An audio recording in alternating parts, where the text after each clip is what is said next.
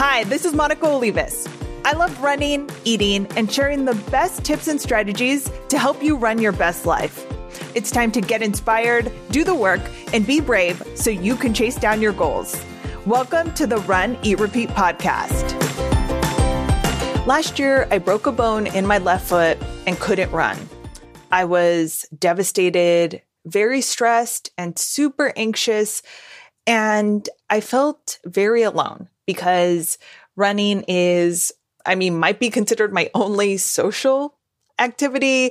It is my favorite hobby. It is what I talk about on the podcast here, on the blog, which I've been doing for close to 10 years. It's my favorite thing. Getting hurt and then being told by a doctor basically, don't run for six to eight weeks. Okay, bye. No. How about no? I felt like that was salt on the wound, basically, on some level. I now couldn't run and didn't really have an action plan for building back up, for preventing this from happening again. I just felt so discouraged and thought, unacceptable. So I did a ton of research. And one of the things that I found was the Doc on the Run podcast where there is hope and tips on recovery, on building back up, on injury prevention. And the host is Dr. Christopher Segler. He's a foot and ankle surgeon and an avid runner. So he really gets it. I am removed now from the injury, but I still listen to the show because all of his tips are very helpful. There's also a lot of reminders for runners on how not to get injured. If you have a past history of injury, how to keep that in mind and still get stronger and faster. And he just, I'd like to think is very straight talk style. Sometimes it's what we need to hear. Sometimes you do need to be told this is the situation if you continue to run. And other times you need someone smart to guide you on how to build back up and recover from something like a running injury. It is such a good balance of all of those things. So I am still a huge fan of the show and it was such a lifeline. I probably listened to episodes more than once as I was injured and just trying to get more education and all of the information that I could to be able to bounce back and share this info with you. So I'm really excited to talk to him today. He has tons of very helpful tips that we are going to share. But before we catch up with him, we need to start with the warm up. I'm going to keep the warm up super short today since the interview is so good. But first, I need to warn you the warm up today is basically a non glamorous behind the scenes peek of the Run Eat Repeat podcast. The interview is amazing, but about five minutes into it, my what was supposed to be very fancy internet shut down and I could not reconnect. So the rest of the interview is on my end from my phone, which means the audio quality on my end took a big hit. Luckily, Dr. Segler, in addition to being a runner and a doctor, is also a very successful speaker and podcaster. He ran with it, ran with it. You know, I love to do that.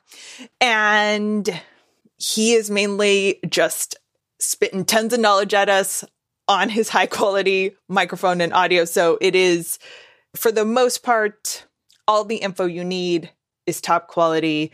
And that's not even a big deal compared to part two of the behind the scenes, which is actually maybe it's a blessing in disguise that my microphone shut down and I was on my phone. So you can't, the audio is not as good on my end because later in the interview, Diego, and if you're not familiar, Diego is my two year old golden retriever. He's gorgeous. I'll put a picture in the show notes because that's very important. If you're having a challenging day, look at some pictures or video of Diego. He's a massive, massive dog, but also a love bug.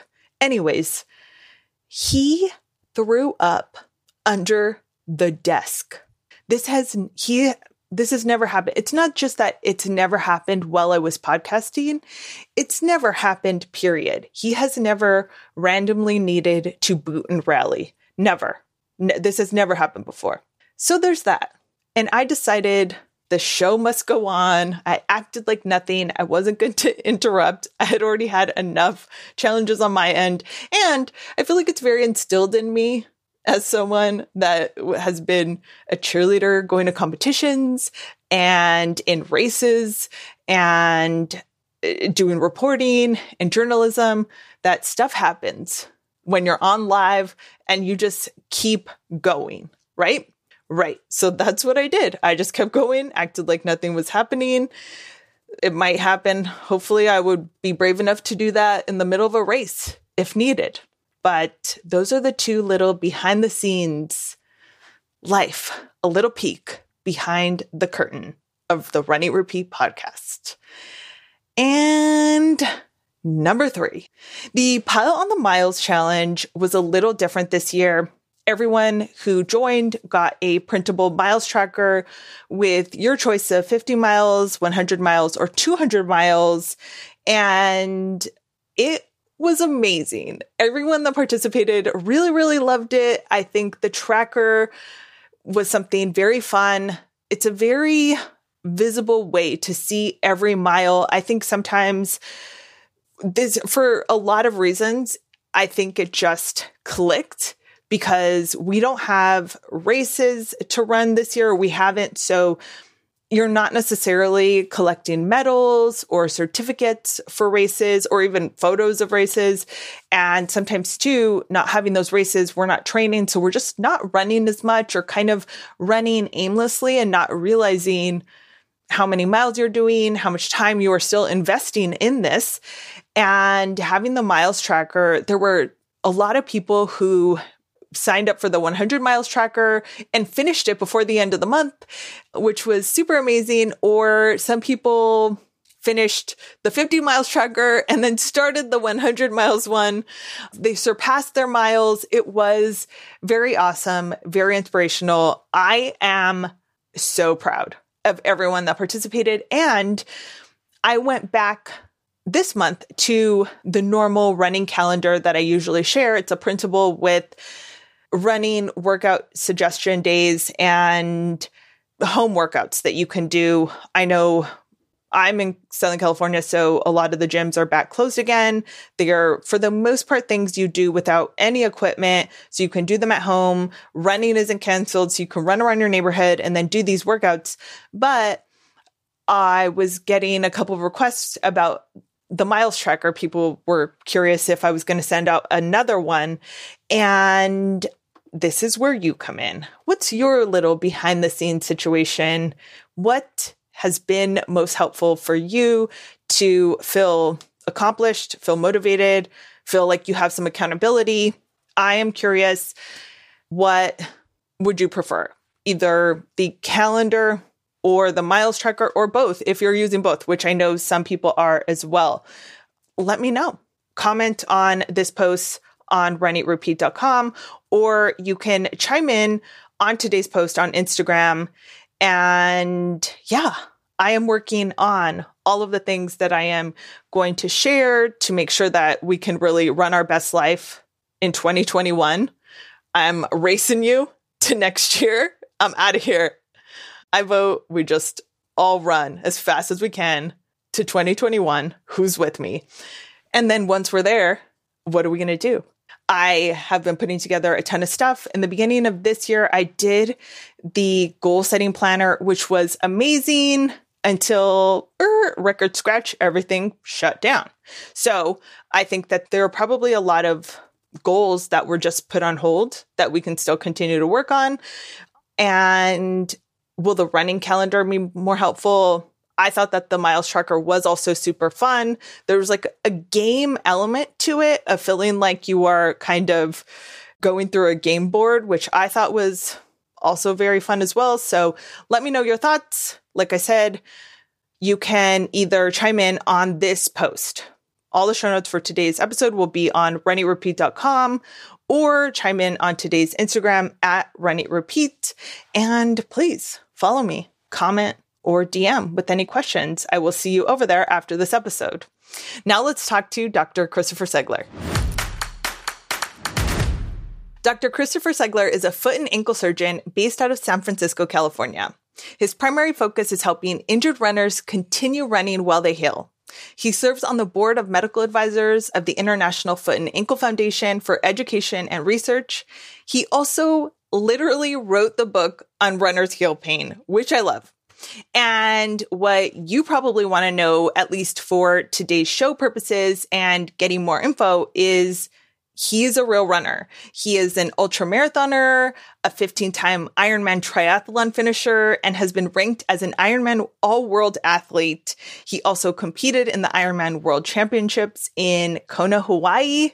Remember travel? How awesome is that?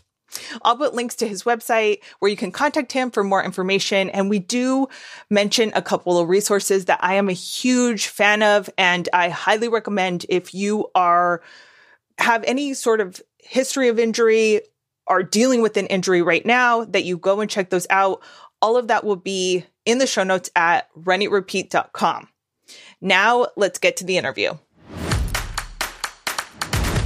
I've been super excited to talk to you. I've been listening to your show for a year now. I found it in desperation. I'm sure one night when I was kind of looking for information when I broke my foot and it took a long time for me to get a proper diagnosis and yeah. wishful thinking, hoping that it was just tendonitis and all these different things. And what really was super helpful to me is when I found a local doctor that was just so good with runners yeah. and got me the MRI that I needed. And once we confirmed it was broken, it was broken.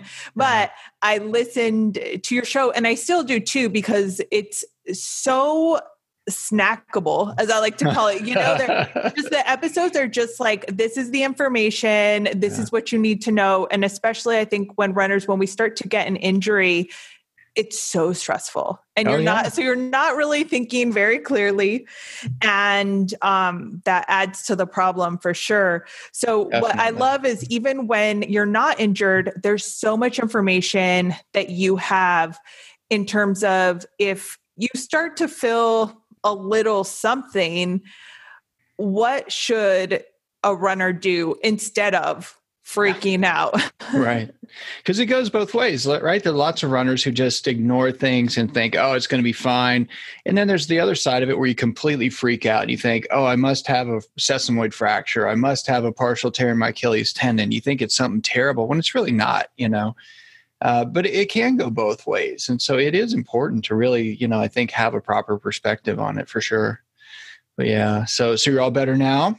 I am better now. Um I I went back and because it was my first real injury and leading up to this I feel like I was very resilient. I would yeah. do a lot of miles, a lot of races, mm-hmm. a little bit of recovery, you yeah. know, I, and I was fine. I was fine for the most part now anytime I get like the slightest anything, I freak out. Yeah, right. And so even now, I am still trying to be super mindful of it. But I think it's very challenging in that with long distance running, it is so much of mind over matter, and you have to push through and you have to obviously be very strong and tough and all of these things. So you have to get comfortable being uncomfortable. But I think sometimes we struggle with where's the line between injury and discomfort? How do you suggest that runners kind of pay attention to that? Yeah, well, that is that is a big thing, right? Is uh, trying to figure out what is the difference between discomfort you should work through, push through, or identify as an actual problem area that warrants you slowing down and and stopping whatever you're doing that's causing that discomfort that really is the magic question. I mean you know the simplest thing is if the way you think about it is that you know if you're really training for endurance events if you're a distance runner you have to put in lots of miles. That's lots of physical abuse so the whole goal, if you're coaching yourself or if you have a coach, if it's your coach, you know, who's coaching you, it's their job to actually keep you just below your threshold for injury. That's really the long and the short of it is that for the coach to actually do the most effective job, they're supposed to keep you just below your threshold for injury all the time. That way, you're actually putting in the maximum amount of effort that you can to train and actually get tissue damage that is productive to stimulate a healing response and make you stronger for your next workout and so on and so forth. But that's why you have different runs, right?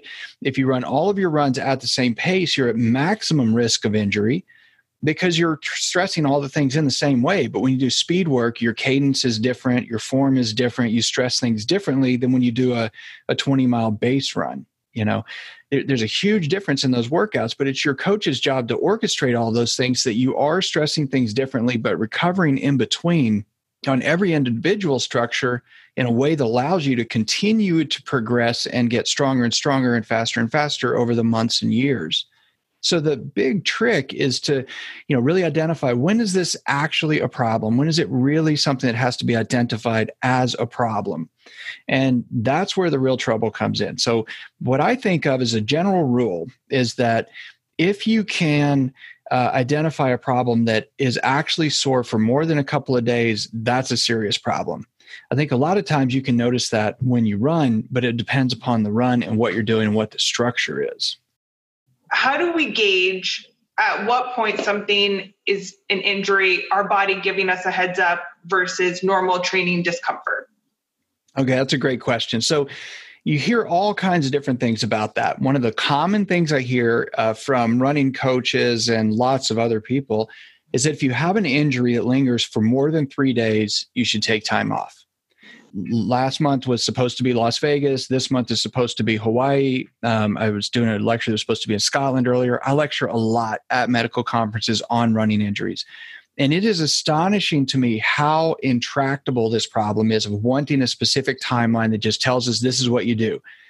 It's a little bit crazy given that we're human beings and we're all different, but it is it is crazy. And I was at a conference. Uh, it was actually Hawaii last year, and I gave a lecture on stress fractures. And I was explaining all of this stuff, which really centered around how it is that you can reduce the problems that people get from prolonged periods of time in a fracture walking boot when it's not necessary, or too much time on crutches when it's not really necessary. And it was all about stress fractures. And at the end, a doctor actually raised his hand in the question and answer period and he said, Okay, so let's say a runner, a normal, you know, healthy runner in their 20s or 30s, uh, metatarsal stress fracture, like a fourth metatarsal, how long would you keep them in a boot? And I actually like just looked and said, "Were you not listening?" And like half the audience started laughing. Oh. But I mean, I was like, "This is the whole point. Is there is it depends. It depends on what it is. Is it a stress response? Is it stress reaction? Is it a true stress fracture? Is it, you know, at the base of the fifth metatarsal? Is it in the neck of the second metatarsal? It actually does matter. So the thing is, though, is the way that I think about it is rather than thinking, you know, does it just hurt? It's all these things that you have that you can assess yourself that you really can get real clues on how bad it is. So rather than saying, well, if it hurts when you run, well, what does that mean? Like if you put on really cushy shoes that, you know, or something that really protects it, something like Hoka's, and you run three miles, does it hurt then? Or does it hurt when you're doing speed work? Or does it hurt when you're doing hill repeats? Or did it just hurt because you ran 13 miles, you know, up Mount Diablo and then down Mount Diablo, where it's, you know, all uphill and then all downhill? Like, I mean, I had pain last time I did that, um, and it was in my left foot. I know that's basically a, a, developing stress reaction in a metatarsal, but it only hurt on the downhill when I was running really fast, continually downhill on a trail. And then it didn't hurt the next day. And I pushed on it and it didn't hurt. So these things that I think of that really give you the clues are not just, you know, how much it hurts, but it's where. So if you have generalized soreness and it's very difficult for you to actually pinpoint the soreness, if you can't find one spot where it really hurts right there, well, it's probably just a, a some kind of re, you know response that your body has that's actually going to continue to progress and heal. You obviously shouldn't do things that you know really make it hurt. Um, you know, you should run differently or train differently during that period where it's actually kind of recovering but there's no hard and fast rules. So, you know, in general, though, if you can push on that spot and it hurts, well, that's an indication that you have, you know, when you have what we call pinpoint tenderness, where it's one specific anatomic location, location, like, you know, in a specific part of the fourth metatarsal or right in the this region of your Achilles called the watershed region, and hurts when you squeeze it well, that's a good indication that you have trouble right there and very specific trouble. So more, the more specific it is, the worse it is. So if you um, have pain when you're running, and after you get done running you know you take a shower you do all your recovery stuff and then you know you poke around and you find that spot that hurts we should make note of that. And what's most useful is to take the pain journal you know and write down what you did uh, how much it hurts on a scale of 1 to 10 when you're just sitting there how much it hurts when you're actually walking around how much it hurts if you're running how much it hurts when you push on it and then do you have anything that indicates serious damage like bruising or swelling so if you have bruising, that's a bad sign. That means you cracked something, you tore something, you ripped something, you did some kind of tissue damage that actually really does signify a, a prolonged he- healing period is about to happen. But it doesn't tell you everything. So if you have swelling, that means you have an inflammatory response where you have tissue damage and you have a healing response actually happening but you can monitor that. Right now, the bruising doesn't vanish very quickly, but it kind of gives you this sudden snapshot of how much trouble you've had. Like for me, I, I actually had um, a peroneal tendon issue four weeks before Ironman Florida. I won't bore you with the whole backstory, but I got a huge bruise, like like about that big, like a huge bruise. Almost the entire side of my foot and ankle was bruised. And I woke up and, and it was just four weeks before Ironman Florida. And I was like, man, that was really, really stupid. And I thought I am completely screwed. I know how this goes. Like if I went to almost any podiatrist, they would say, you need a fracture walking boot for four to six weeks. There is no way you can do Ironman Florida. But I wore a boot for a couple of days. And then I'd check to see. So I put, you know, the swelling was gone, the bruise was still there because it's only been a couple of days, but it didn't have pain when I pushed on it. So I thought, okay, well, I'm gonna ride my bike and see what happens. It didn't hurt. So I waited and that seemed okay. It didn't hurt the next morning. I pushed on it, still didn't hurt. So I rode longer and then I rode some more. And long story short, I went to uh, Ironman Florida, and that was my fastest Ironman my entire life. So, you know, you just have to be sensible about it. But I have had episodes myself, even when I was in med school, I got a stress fracture and was told to cancel a trip, wear a fracture walking boot for six weeks. And that really shaped a lot of what I do because the guy that told me that wrote a textbook, a, a foot and ankle surgery textbook. So, you know, you can't ignore him and then expect to like go through the next few years of medical school and do well because he's going to think you're an idiot. So I wore the boot for six weeks. But when when I did that, to tell you how long ago it was, the very first uh, season of Survivor was on television, and I was at home and I was watching Survivor, and I'd had the boot for I don't know several days or a week or something. And I was pushing on my foot, you know, playing doctor because it was my first year of medical school, and so I'm like thinking about the anatomy. I'm pushing on it, and I was thinking, this is crazy. It doesn't even hurt. I uh-huh. can't believe I really need to wear a boot for six weeks. Now, if I could go back in time and I could advise that guy sitting on the couch, I would have said, You should go on your trip. You should not have your friend Will pissed off at you because you're missing this trip and he's having to cancel his trip because of your bum foot. I would have been able to do it. And I'd be willing to bet anything that that's true. So, you know, a lot of times we get this diagnosis because we're told we, you know, your foot hurts, that's a real injury, just take time off. But you know you have to try to figure out a way instead of just taking time off to actually monitor it track your pain track your symptoms and then see if you can add in other activity that is a sufficient substitute so you can maintain your fitness while that thing just calms down. That's what's most important. You know but there's no there's no set rule or timeline for anybody but you do have all these clues and most people do not do that you know I see people that will have videos of their running form. They'll track everything. They have their, their training logs, their heart rates, and like, how much did it hurt? Oh, I don't know. Well, why don't you know? I mean, you track your heart rate. You, tra- I get. I mean, when I was doing all the like, you know, lots of Ironman racing, I would get lactic threshold testing before every race to see exactly how many watts I could go on the bike and still run fast on the marathon. So if you think about that, it's pretty absurd that you won't even track your pain when you think you might have an injury. But most runners don't you know so i mean that's why the pain journals it's a, a thing i think we're going to put on your website or link to it or whatever so people can get it and just download it and print it out so they don't have to try to make up their own. But it's it's really crucial that when you think you have an impending injury that you track what's going on so you can figure out what to do next. And it's really important when you start returning because if you rate your pain you know while you're running or while you're sitting still or whatever as a 7 out of 10 but then you go for your first run and it's like a 1 out of 10 well who cares? I mean you know that's not significant but you don't have a way to track it if you don't write it down That's for sure. So, you know, I don't know how I felt on my last run. You know, if I don't write it down and I don't look at it, I don't know. You know, I mean, yeah. I, I write all that stuff down, but I don't, I write down my pace, I write down everything, I track stuff, but I don't know if I don't go back and look at it. You know, that's the thing. Yeah. Well, you said that on uh, one of your podcasts, and it really resonated with me that after you were done with a run, you don't necessarily remember how you felt on any given mile or what your effort level was once you kind of move on. And it, it just like stuck with me because I was like, yeah, I can't tell you what my effort level was on mile one versus mile five of my last run. And or if like where on the scale kind of my foot was bugging me or felt tight or anything. And once it started to hurt again, I just realized if it did hurt or if it was tight, I realized like I needed to track this because a lot of it was, at least for me at this point, psychological right like right. any little tightness i was i was freaking out and i needed to be able to see and i also need to respect if my body is telling me something and i couldn't tell just mm-hmm. by you know off the top of my head. So i feel like the pain journal has been super helpful. And also being able to track and use a consistent scale i right. think of where your pain level is.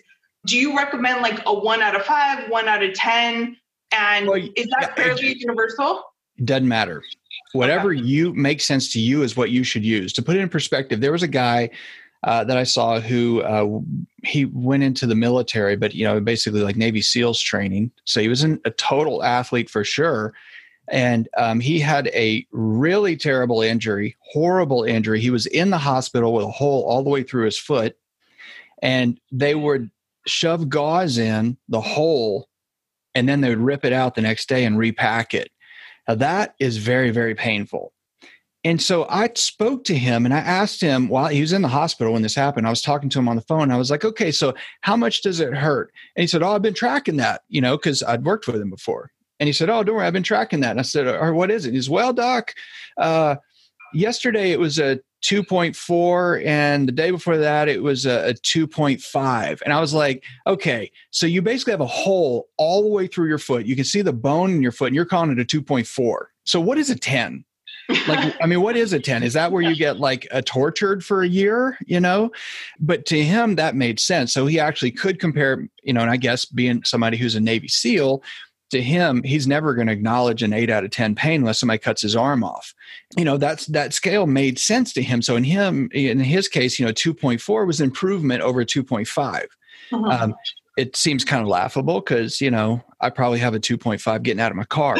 Um, but you know but it, it just depends on the scale that makes sense to you so again you're taking a, a measure that matters and you're trying to track it in a way that's meaningful to you and doctors don't generally ask you to do this. So, you know, in the hospital, they always ask you the scale of one to 10. There's this whole pain analog thing that has these little faces. Well, which one looks most like you, you know? And I mean, you can do it however you want. But I think the reality is, is you've got to have something that actually makes sense to you that is, that you can just immediately think of. And a scale one to 10 is pretty easy, but, you know, you don't have to do it that way. You just have to do what makes sense. Now, you mentioned going to conferences and speaking to other doctors. Thank God for doctors who also are athletes and don't just tell us to stop running. How does someone find a doctor that is going to actually work with them and just not tell them to stop running? The thing is is and i did this myself. So when i you know long before i went to medical school i got injured racing motorcycles. And i saw a guy who you know he was an orthopedic surgeon that taught at a university. He was a nice guy. I really liked him. He was very good at what he did all that sort of stuff. He had all the right qualifications. And fortunately he didn't tell me to really stop racing necessarily but he completely misunderstood the importance of what i was doing because i was racing professionally. And my knee dislocated during a race. I'd actually ripped it all apart. But, you know, and he he listened to my story and he said, Oh, well, you know, if it only when does it hurt? Does it only hurt when you're riding motorcycles? And I was like, Well, yeah, but technically just on left-handed tracks. Like uh, Monterrey, Mexico, Texas World Speedway. It's actually okay at like San Angelo and, and Talladega, they're right handed tracks. And he's like, well, just quit riding motorcycles. And I actually waited for him to laugh and he didn't, you know, and, and I was like, Dr. Harvey, remember, like, if I win, I make a lot of money. And if I finish 10th, I basically like pay for one of my entry fees. But if I don't get on a motorcycle, I actually don't make any money at all. So I don't understand how that you really believe that's a solution. He's like, well, then you just have to have surgery. But the thing is, I was racing professionally and he kind of missed that. And, you know, when you're a runner and you're like, oh, I signed up for this marathon, you know, a lot of doctors really don't understand running.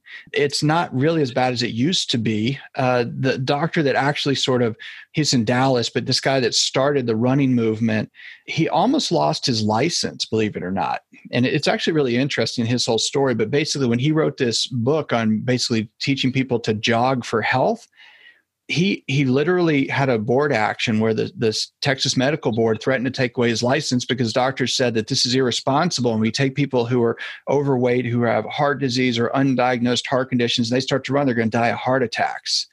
And that's completely insane you know but now we understand that that's a good thing and it's a healthy thing. Yet so many doctors really think that you should stop running. But the, but when i lecture at conferences you know i talk to them i say look the deal is is that stress fractures are probably the most common overtraining injury. And they're called stress fractures. They're not called running too much fractures. They're not called obsessed with an activity fracture. They are called stress fractures. So, stress to the tissue is the problem. And when you, as a physician, tell a patient to stop running, you're addressing one thing that's biomechanical stress. And then the next slide is different forms of stress that inhibit healing and tissue recovery. And there is biomechanical stress, hormonal stressors, oxidative stressors, medication stressors, environmental stress, on and on and on, psychological stressors. So if your boss is an asshole, you're going to actually have a slower recovery after hard workouts. You're actually going to take longer to get better. You're going to get sick more often. Like that's and i don't i don't like bosses. That's why i work for myself but it's been well documented in the medical literature. Like if you work in a toxic work environment if you are in a toxic relationship where it's there's a lot of discord that continually goes on it's actually detrimental to your health. And we always think of it of getting sick but when you're an athlete it's either one either you're going to get sick or you're going to get injured and after my fastest Ironman ever, I got pneumonia. Well, like normal healthy people don't get pneumonia. People who are overtrained get pneumonia. People who are overtrained get stress fractures. People are overtrained get Achilles tendinosis. But that doesn't happen to healthy people. And it's stress.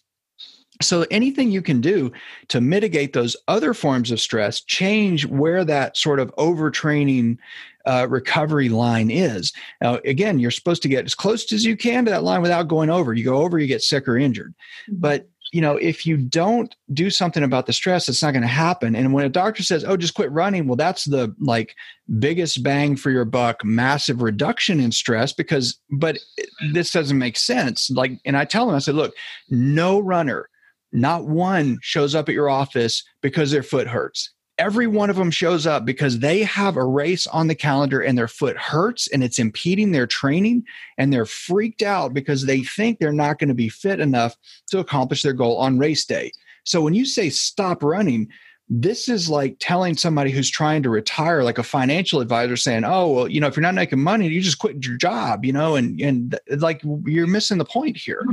And that's really what you know physicians have to understand. So when you're looking for a doctor the simplest thing is to find somebody that sort of you know seems to like on their website and stuff report themselves to be a running expert. That's an easy way a lot of runners a lot of doctors don't do that though. A lot of them though when you look on their websites they will often have a bio usually like you know about the staff and stuff and then you can click on the doctor and you go to that and there's usually like a whole bunch of stuff like you know american college of foot and ankle surgeons the blah blah blah a bunch of really boring credential stuff that they think you think is important that you couldn't care less about and then at the bottom it's like you know so and so, Dr. So and so is married. Her husband does this. They have two kids, and she likes to run marathons, you know, and that's it. But that's a really good sign. So the thing is, is runners don't generally tell runners, why are you running? That's really stupid. You know, doctors tell runners that all the time. And uh, doctors at conferences tell me, why do you like to work with runners? They just like to run. I'm like, well, you no kidding. They're runners. Of course they like to run. You know, so my job is to help them run, not to tell them you should do something else. Uh, so just looking for runners, it, you know, as a physician, I think really helps. That can be a huge thing. And obviously if it's a if there's a runner group and they lead that group or they go speak at those running groups a lot that they generally have more of an interest in running biomechanics and treating runners specifically if that's the case. So that's one of the simplest things to look for.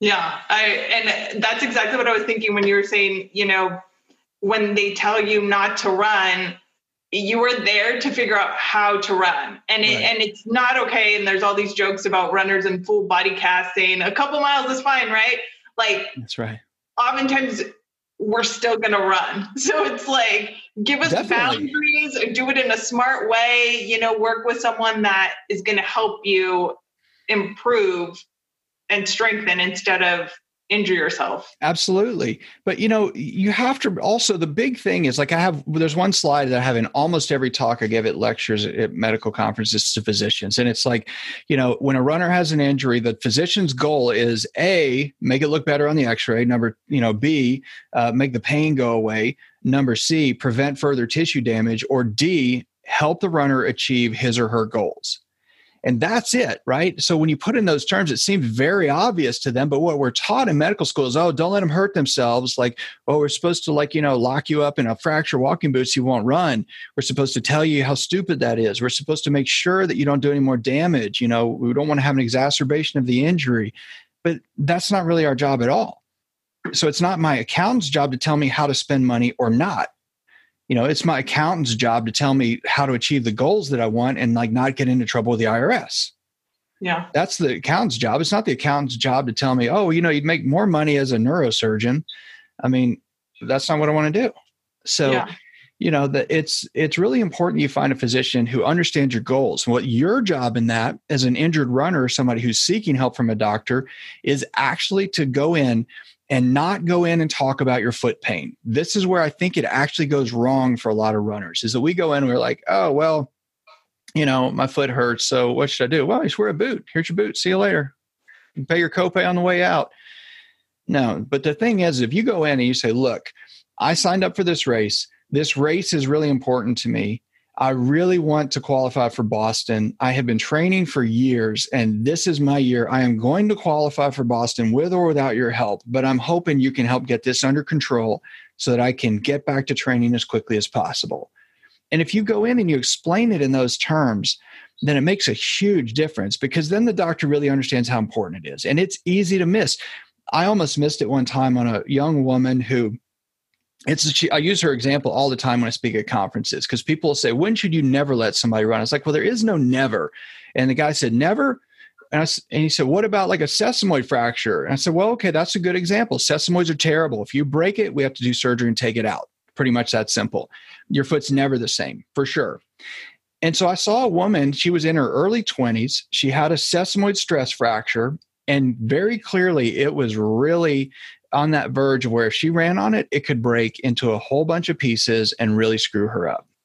And so I was talking to her and I said, Look, the reality is there are only a couple things I'd tell you that you probably shouldn't run this marathon. And I think you shouldn't run the marathon. And she started crying.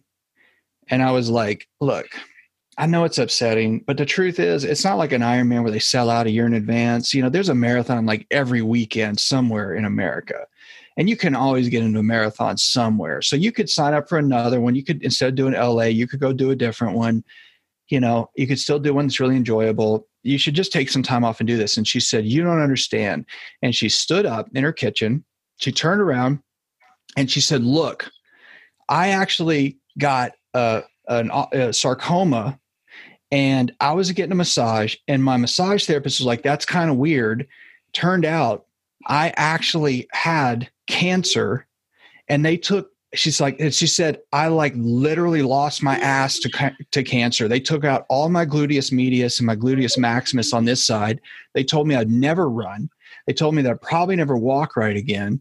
And so now i have like this completely deformed butt where they cut out all the cancer but i told them i will run again anyway.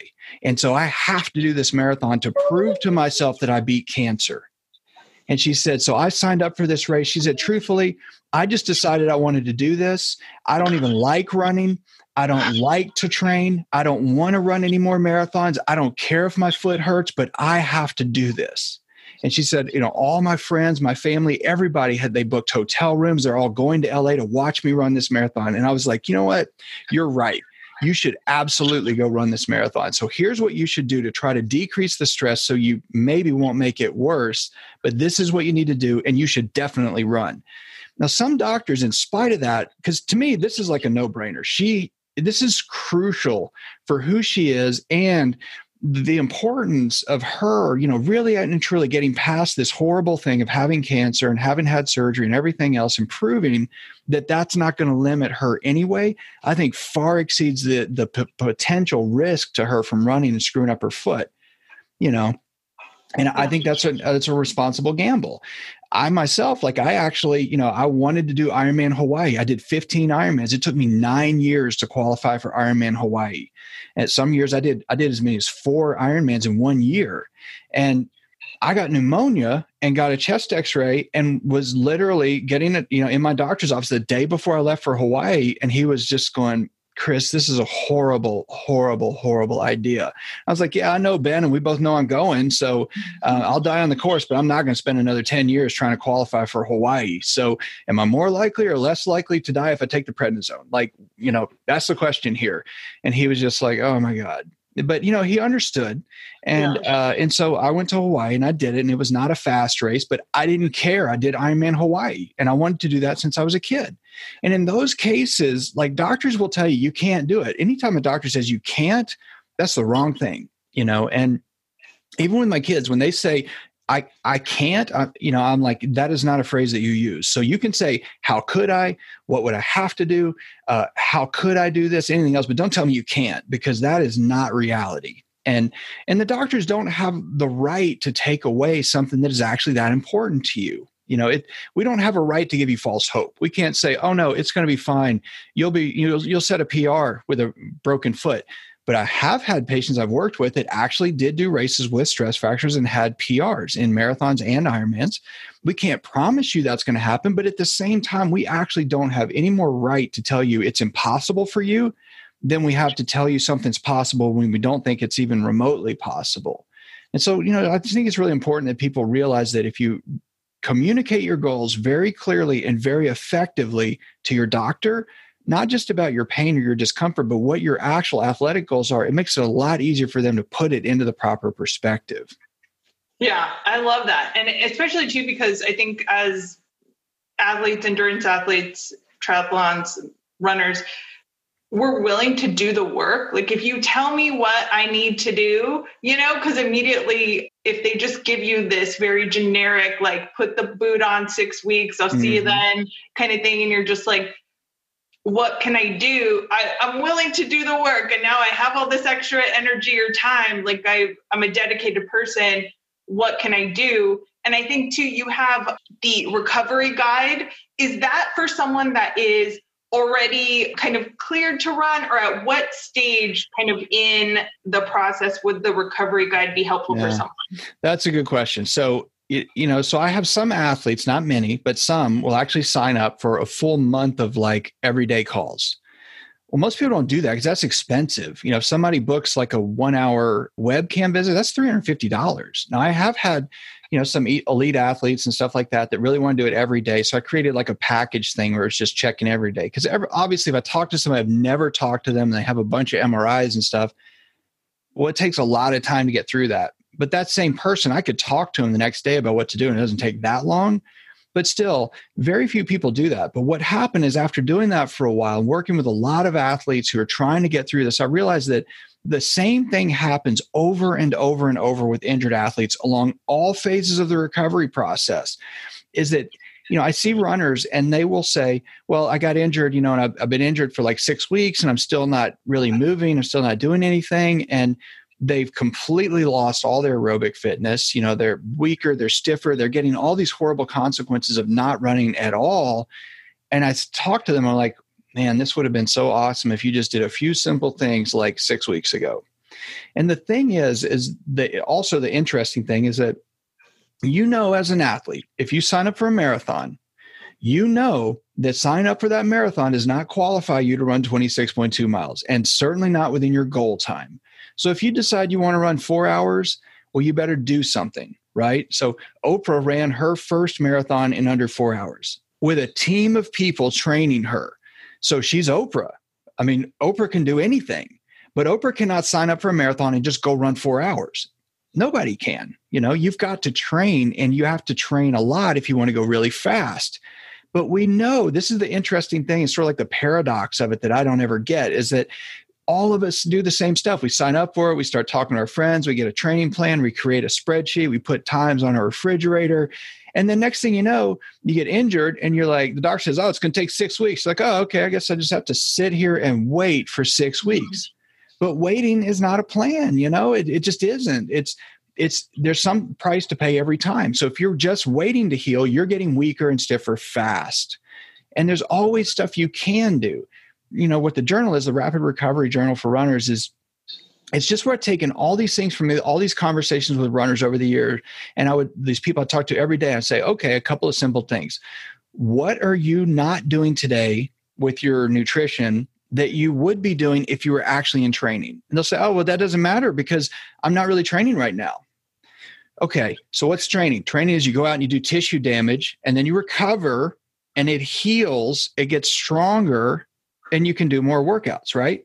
Right. Okay. Then what is it you have right now? You have tissue damage that you need to get stronger so that it will heal so you can go run.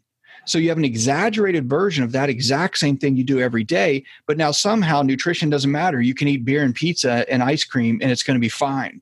And it's not right? You wouldn't eat that when you're trying to qualify for Boston. No. And what are you doing with your sleep? Well, it doesn't really matter because I'm not really training. So I'm not training, so I'm not exercising. And when I don't exercise, I don't sleep well anyway. So now I'm not really sleeping. So I watch a bunch of Netflix movies, and uh, but my kids get up, and so I have to get up early anyway. Like, okay, would you do that if you did one of your long runs and your biggest build block right before your taper? No way. You'd be like, you got to shut up and leave me alone. I got to go to sleep. You know, you would never do that. And so all of these little things that you already know how to do in training when you get injured, I've seen athletes over and over and over, all levels of athletes from sort of amateur new ish runners to people who are elite professional athletes who get injured and everything goes out the window. It's like their brain just falls mm-hmm. apart and they stop taking the stuff that they know makes them recover faster and they're not doing any of it.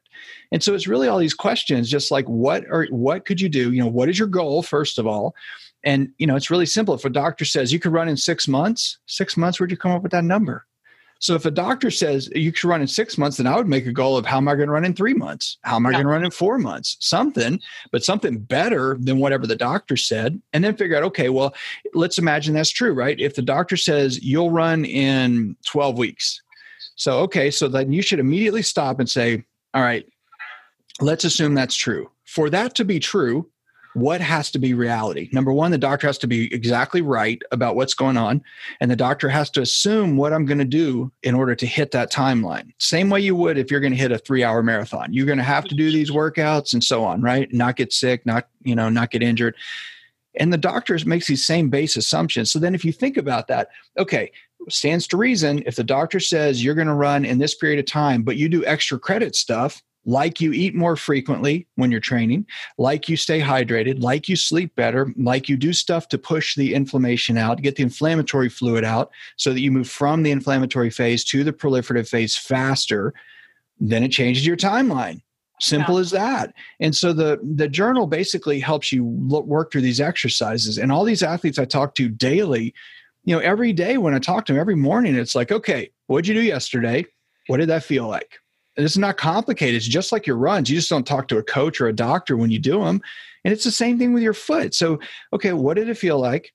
Does it feel better? Did that hurt? Okay, so those exercises were safe for you. That didn't hurt yesterday and it doesn't hurt this morning. Great. What are you going to do today that you didn't do yesterday that's going to further your recovery? Like it's not complicated. So I'd like to say there's some sort of like secret sauce in there, but the truth is it's like stuff that everybody, you know, when they read it, they're like, oh, this makes sense. But it is incredible the athletes I talk to, people that are way faster than me, you know, way more accomplished than me, and and I'll never run as fast as these people. And I'm thinking, how could you like? how could you qualify for Boston every year, found a biotech company, you know, have a doctorate in whatever kind of science it is, and not have a clue that you should track your pain? Like, not have a clue that you should just think, oh, what works in my recovery when I'm training, and what should I do right now that I'm recovering from this overtraining injury? It's the same thing. And that's really the stuff that's in there. So it's just a bunch of exercises to help you really focus, figure out what your goal is, figure out what you need to do differently today that you already know how to do that you're just not doing. Yeah, I love that. It it it should be very obvious to us, but for whatever reason, it just isn't. And I think too, when you're injured and you're just extra stressed out and or kind of questioning everything, it's just hard to make smart choices sometimes with like absolutely taking it, care of yourself. Well, it is because it really is. I mean, it sounds it sounds dramatic, but it's kind of like a catastrophic thing, like an automobile accident or something, because it's very disheartening, you know, because like a lot of people do this. You know, you say, okay, I'm going to do this race. You know, you tell people, you put it on Facebook. I signed up for my first Ironman. I signed up for my first marathon. I signed up for my first half marathon or whatever. So you announce to the world that you're going to accomplish this goal. And then there's always some jerk, whether it's in your family, somebody at work, some, you know, somebody who says, Oh, you know how hard that is? you know that's are you sure you can do that i mean i had close friends that when i had some of my ironman goals that i would say i'm going to do you know i'm going to go to louisville i'm going to do 12 hours. Like you know that's really hard race. I'm like have you ever done it? No yeah. And then four months later okay i'm going to do under 11 hours at ironman florida. Oh there's no way. You can't chop a full hour off your ironman time in four months. Why not? Why not? You know so but then when you get injured of course and truthfully when i got injured that time and i had like saw that bruise on my foot one of the first thoughts that went through my mind was not what should i do? It's like man that guy that said there's no way i could chop four hours off or you know an hour in four months that that guy is going to say haha see i told you so. And that's the sort of poison that gets into our brains that you know we're afraid people are going to think we failed. And yeah. it really is harmful to us emotionally you know as athletes to have to really stop and go and question well did i do something really stupid? Like did i cause this same like getting into a, a, a, texting accident or something you know is it really my fault? Was this really foolish? Am i really out of my league here? Did i really is it way too much for me to try to train this much? And you start having all of these negative thoughts like cycling through your brain convincing you that the whole thing was a big mistake. And then of course through the midst of that then you go to your refrigerator and you see your big training schedule on there. And there's all these workouts that you haven't checked off because you can't do them. And so you don't know what to do. Should i take this off my refrigerator and throw it in the trash? Should i just like can this whole thing? What should i do? You know and it really is psychologically and emotionally very very difficult. And i think it's downplayed a lot because a lot of people are so what? You know you're gonna have more time now you know and people who aren't runners do not understand that. They really don't. They think it's yeah. a good thing when you have that extra time because you don't have to train and that's not really the way it works. Yeah it is oddly devastating. Like I, I know it like you said it sounds dramatic but i remember when I found the pain journal and just listening and feeling like because it is very lonely, sometimes you connect with people who are training for the same race as you, or you have a running group, or you're working with a coach or whatever.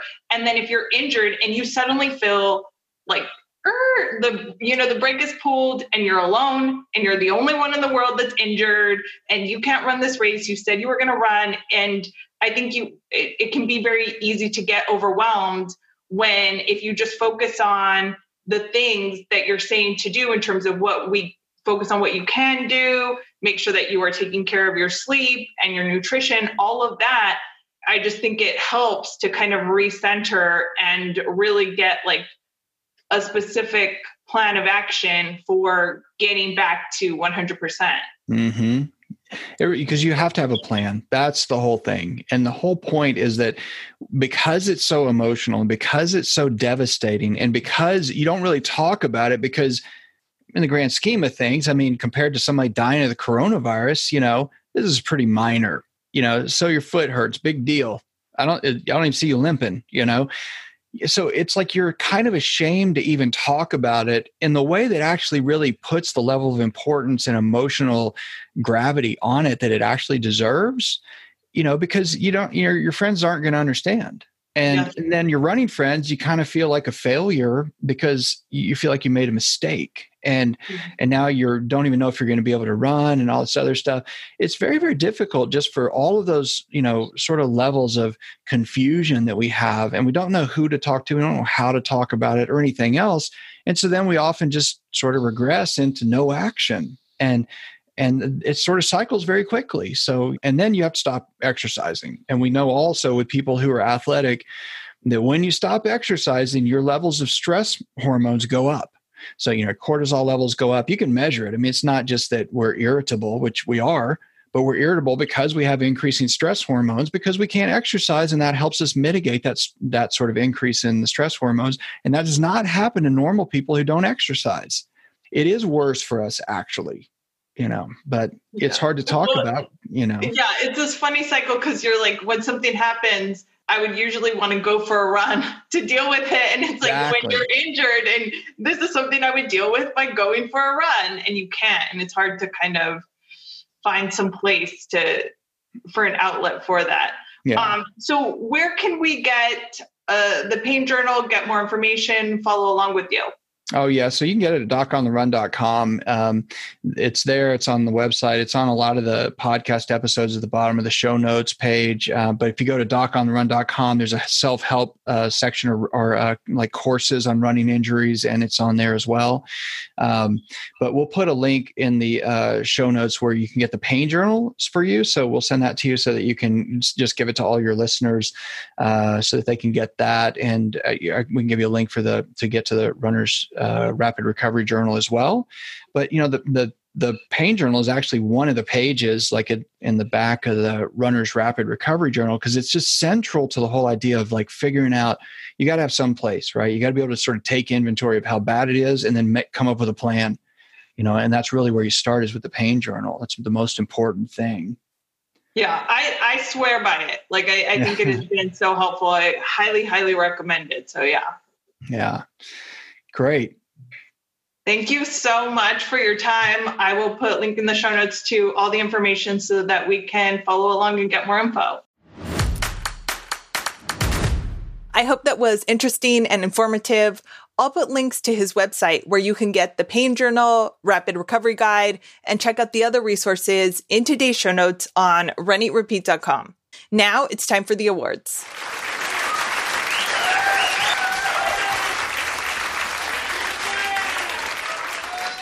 The theme for today's awards are streaming services.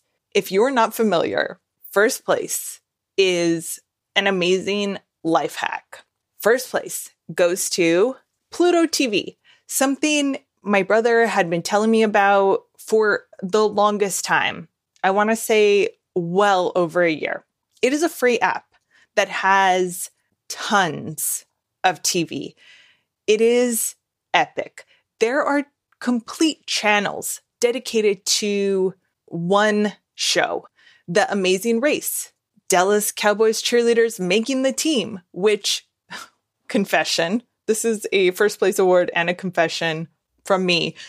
When I first discovered it, my brother had been telling me about it. I was like, okay, yeah, yeah, yeah. I have a Netflix password. I understand. And I have a local TV app. But I finally got the app and was able to cast it to my TV with, I don't know if we have a Fire Stick or Chromecast or whatever it is, but got the app. It, you can just throw it by the magic of the interwebs onto your TV, full screen, Dallas Cowboys cheerleaders, an entire channel, 24 7. Just all of the them trying out. I was so into it. I watched it for three days straight.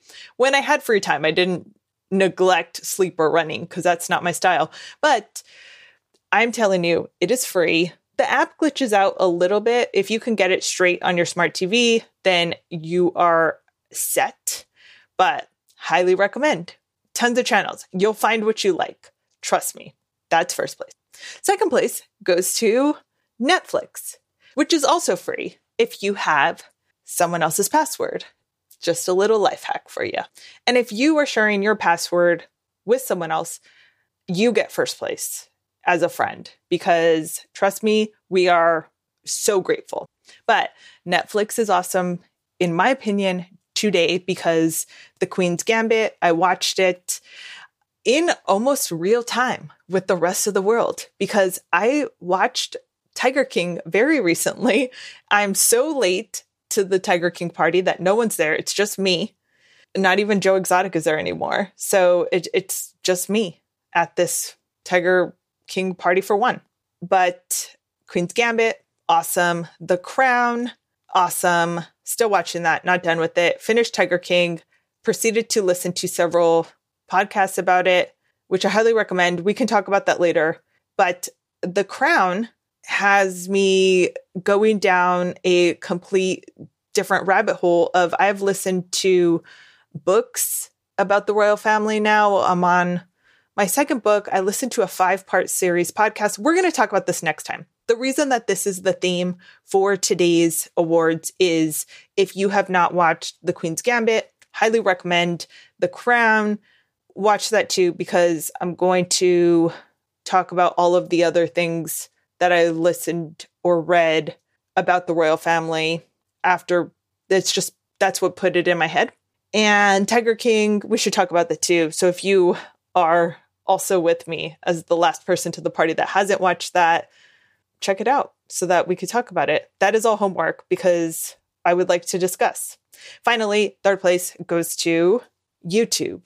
Since we were going with the theme, I thought I would give a shout out to YouTube because I appreciate on such a childlike happiness level that I can find random clips of Step Brothers when I remember a line from the show or from the movie and I just think, what did they say there? And I pull it up and I watch two and a half minutes of Step Brothers or Four Christmases, specifically the taboo scene of all the times in the world. So I recently got a taboo.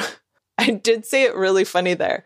For this to be an, a medium that is just audio, I find a way to work in the handful of words that I am not pronouncing properly. Anyways, my friend pointed out to me when I did an Instagram story that I was playing taboo, that I say taboo.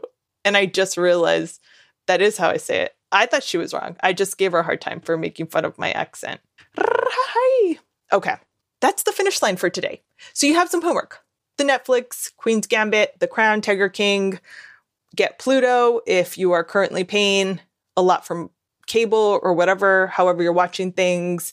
Probably won't be free forever. You know, you know, if it's too good to be true. But for right now, it is good and it is true, and you should check it out. And that's all. Thank you so much for listening. If you have 33 seconds, please rate the show in iTunes, Spotify, or Stitcher. I really appreciate it. Chime in on today's questions about the calendar on runeatrepeat.com or Instagram at runeatrepeat and have a great run.